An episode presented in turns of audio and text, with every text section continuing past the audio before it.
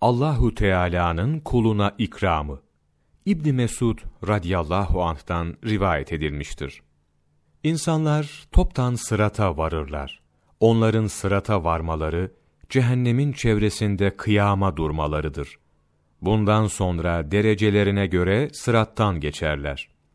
Onlardan bir kısmı şimşek gibi geçer, diğer bir kısmı yel gibi geçer.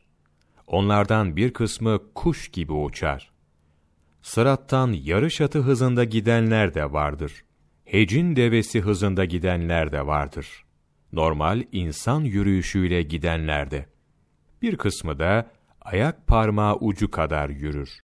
Sırat işi, bu en yavaş yürüyen kimsenin geçişiyle tamam olur. Sırat, kaygandır. İnce kılıç gibi keskindir. Dikenlidir. Deve dikenleri gibidir.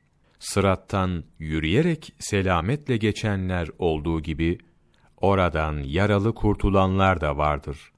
Cehenneme düşenler de vardır. Bu sırada melekler şöyle yalvarırlar.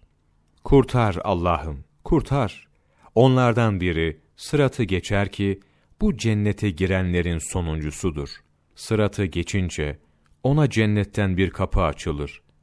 İlerideki makamı kendisine gösterilmez. Der ki, Ya Rabbi, burada kalayım.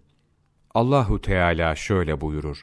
Seni burada bırakırım ama sonra başkasını istersin. Der ki, istemem ya Rabbi. Bundan sonra ona cennetin dereceleri gösterilir. Bunları görünce daha önce kendisine verilenleri küçük görür ve Ya Rabbi beni oraya yerleştir der. Allahu Teala şöyle buyurur. Seni oraya yerleştiririm ama daha başkalarını istersin.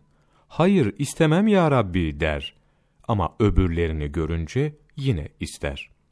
Dördüncü makama kadar çıkar. Orası da açılır. Öbürleri gözünden silinir. Ama bir şey diyemez artık, utanır. Allahu Teala sorar. Daha başka bir şey istemeyecek misin? İsteye isteye utandım ya Rabbi der. Bunun üzerine Allahu Teala şöyle buyurur.